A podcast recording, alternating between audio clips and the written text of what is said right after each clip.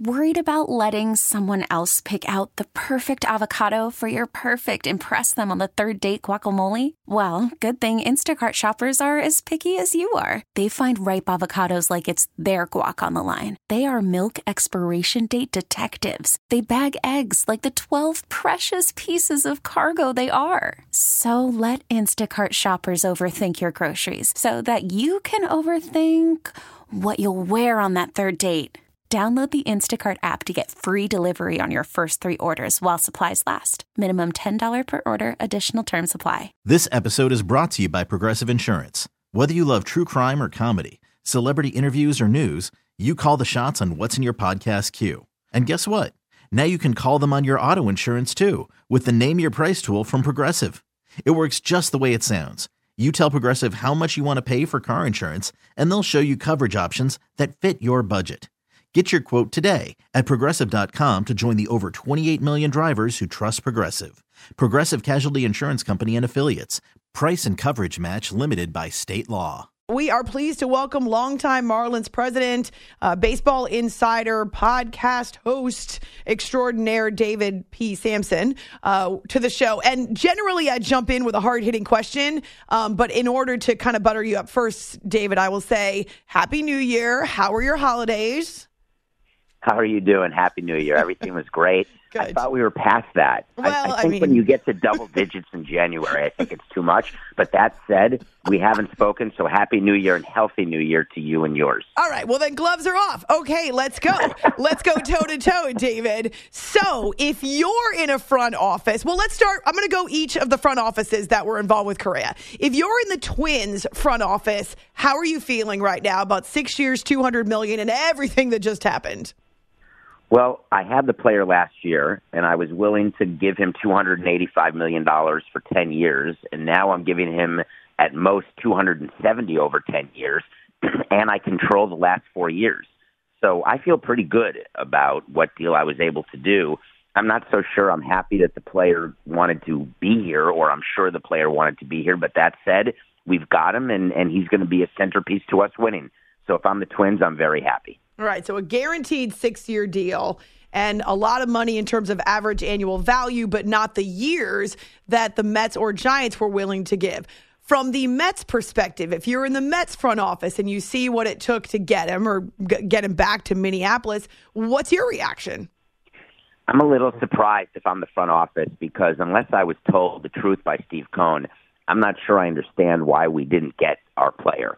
While we initially offered three hundred fifteen million dollars, we tried to renegotiate, and it didn't happen. But then he only got two hundred million dollars from the Twins, and we offered one hundred fifty-seven. Why didn't my owner just offer another forty-four million dollars, go two hundred three, let's say, or two hundred two million dollars, and he would have been in New York? So in the front office, I would find it strange. For Steve Cohen, he had a change of heart. Maybe he realized that the other owners were quite unhappy with what his payroll was going to be. Hmm. Maybe he was told, don't put your payroll in that area because the Dodgers, Yankees, and Marlins are all upset about it. So I think there was a lot going on from the Mets standpoint. So uh, I'm not at all surprised that he's not on the Mets. Okay, so maybe this wasn't just about Correa, David. It was also about the astronomical figure, the numbers for his payroll had they signed Correa to the original deal. I, I happen to believe that. And uh, the silence coming out of the Mets organization, their simple thirteen-word statement I think they put out that they didn't have an agreement with him and they wish him well in the future. I like it when teams say that because we used to say that too, but we never meant it. We don't wish the player well when they choose someone else and not us or when we don't get the player we want. Uh, or when we have to release a player or fire. We always do that when we fired our manager. We wish him and his family well and thank them for their service. That's not how we ever felt firing a manager. We were despondent that we didn't win and had to fire the guy. So uh, th- that made me laugh. But but I think that uh, if, if I'm the Mets, uh, I'm trying to figure out whether or not uh, you know Steve Cohen went too far. And from Steve Cohen's standpoint, he has to figure out where he's going to live in the ownership ecosystem because everyone knew that he was going to spend like a drunken sailor. But uh, I don't think they realized that his payroll would be so far above everyone else's. See why we love David Samson, especially when he joins us live uh, in the early morning hours. He's got no V-chip. He just kind of puts it out there in the, into the stratosphere and uh, entertains us, but also gives us good info. All right, so then completing the trifecta, the Giants. They barely had him. It was a couple of days. They started to balk, and Cohen swoops in. So if you're the Giants watching this, what's your reaction? So I know Giants fans are upset. I did a radio show locally in San Francisco yesterday, and the fan base was disappointed. And I would say this, no good decision is ever made by a front office based on emotion. And again, I would know because I made so many decisions based on emotion, and they were all wrong.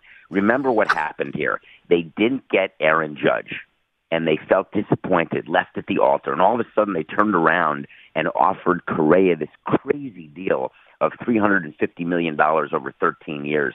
I feel like they dodged a bullet, and uh, they found a way. They, they found God during the physical and realized, wow, uh, this sort of pivot that we did was really a knee-jerk reaction to losing Judge to try to satisfy a fan base that was so excited and lathered up about getting Aaron Judge. And I think they realized that they, they ought not do that. So I think that it's going to work out very well for the Giants not getting Correa. However good he is, it's still going to work out for them. Because remember, there's always another player. and, and owners can forget that sometimes. But there's always another player. Maybe they'll bid for Ohtani next year. You never know. Yeah, there is that possibility. A lot of buzz about him already. So then, David, let's just put you back in a front office. So you've given us kind of the perspectives of these three teams that were involved. If it's you, uh, how would you have handled this, physicals and all? I think that when you sign a free agent, so here's how it works. If you if it's your own player, you really know the player. You live with the player. When you're signing a player that you've never had, you've just seen him in the opposing dugout. You do a physical, you do blood work and urine work, and you have the orthopedic surgeon look at him. You put him in the M R I tube and take pictures of every part of his body. Sounds fun. And then you have to calculate sort of your risk uh, assessment and what your risk tolerance is. And if I know that he had an injury in two thousand fourteen that had not cropped up again, and the doctors had cautioned me that there's future arthritis, as an example. I've heard that with players. Or there's some fraying of the elbow ligament that maybe he's got a thirty-two-year-old elbow. We've heard that a lot, but the player's only twenty-six. So there could be danger going forward.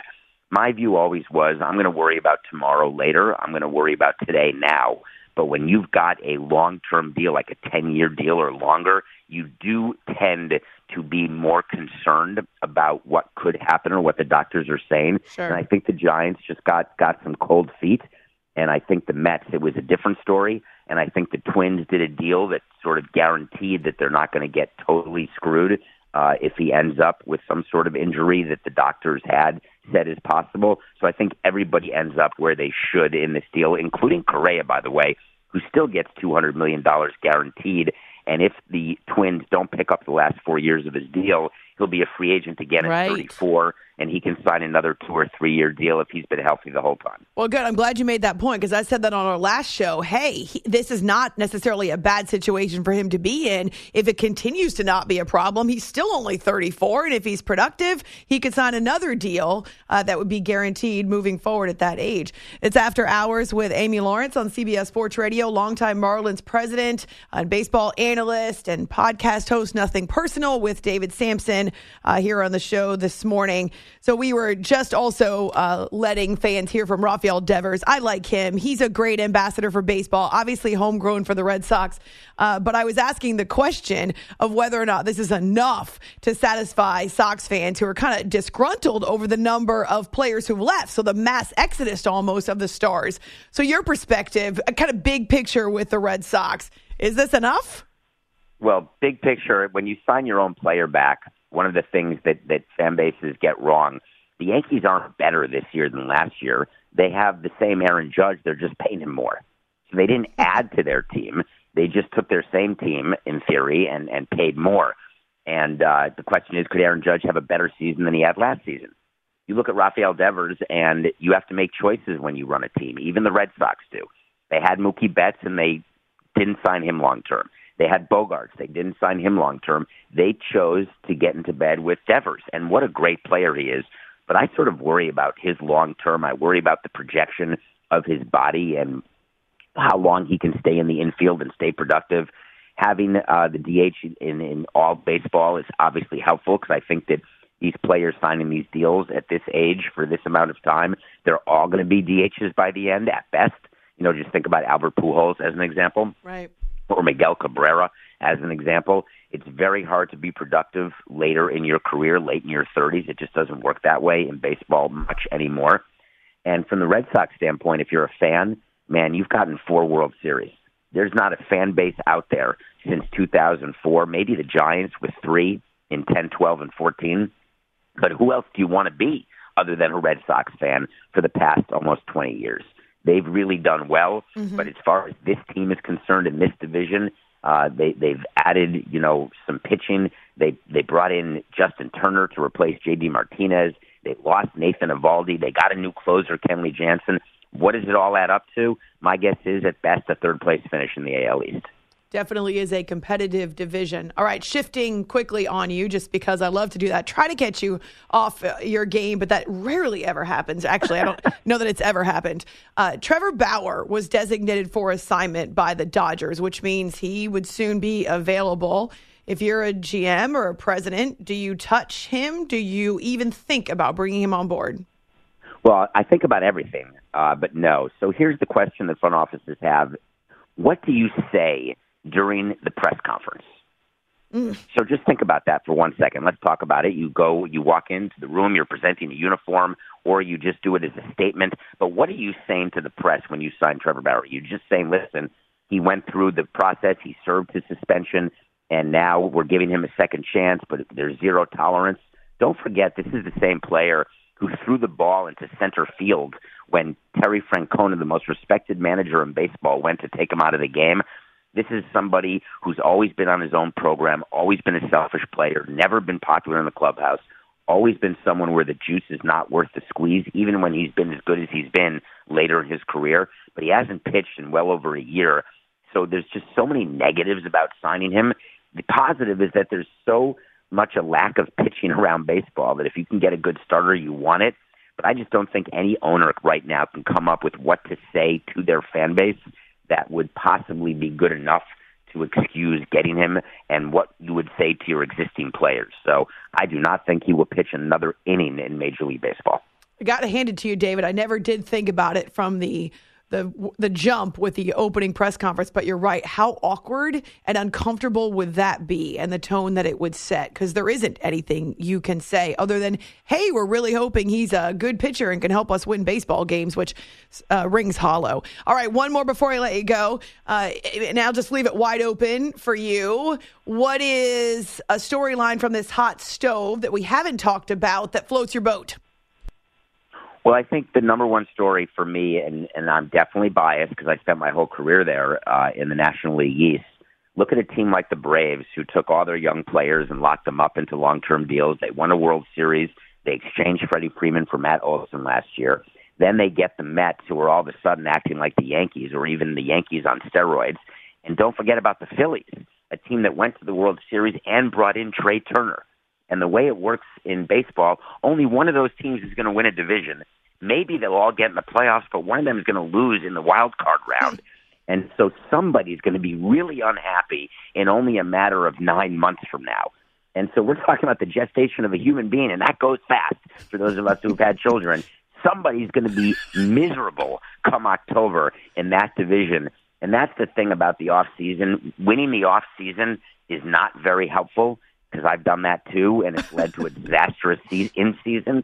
The key is winning in October, and by definition, somebody's going to be losing in October, or maybe not even get to October, and that's going to be the storyline of the season. Well, think but, about but it. Of course, I'm one so- more, Amy. Yep. Sorry, no, while okay. I have you, while I'm awake.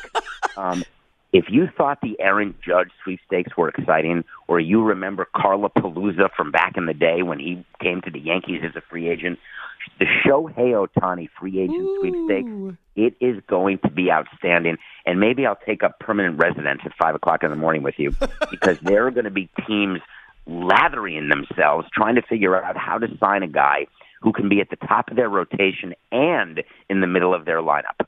Crazy. I was only going to say that there were two teams in the N L East that won one hundred one games, and neither one ended up in the World Series. So, yeah, very competitive division. But the Shohei, that is on the horizon. Oh, there's so many other things that I could ask you. So we'll talk again before uh, pitchers and catchers report. But find David on Twitter at David P. Samson, S A M S O N. He's got the Nothing Personal podcast, which is daily. You can see him on C B S Sports H Q. But really, he brings his best stuff for us. Uh, longtime Marlins president who is so awake at this hour. I don't understand it, but it works for me. Thank you, David.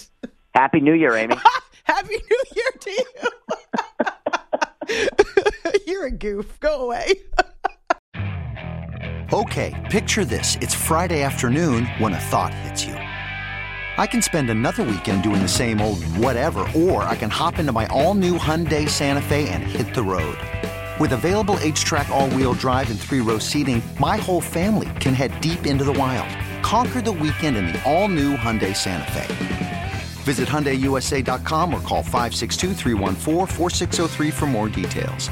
Hyundai, there's joy in every journey. This episode is brought to you by Progressive Insurance. Whether you love true crime or comedy, celebrity interviews or news, you call the shots on what's in your podcast queue. And guess what?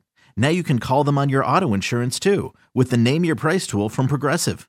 It works just the way it sounds. You tell Progressive how much you want to pay for car insurance, and they'll show you coverage options that fit your budget. Get your quote today at Progressive dot com to join the over twenty-eight million drivers who trust Progressive. Progressive Casualty Insurance Company and Affiliates. Price and coverage match limited by state law. Odyssey celebrates Mother's Day, brought to you by T-Mobile. You can count on T-Mobile to help you stay connected on America's largest five G network.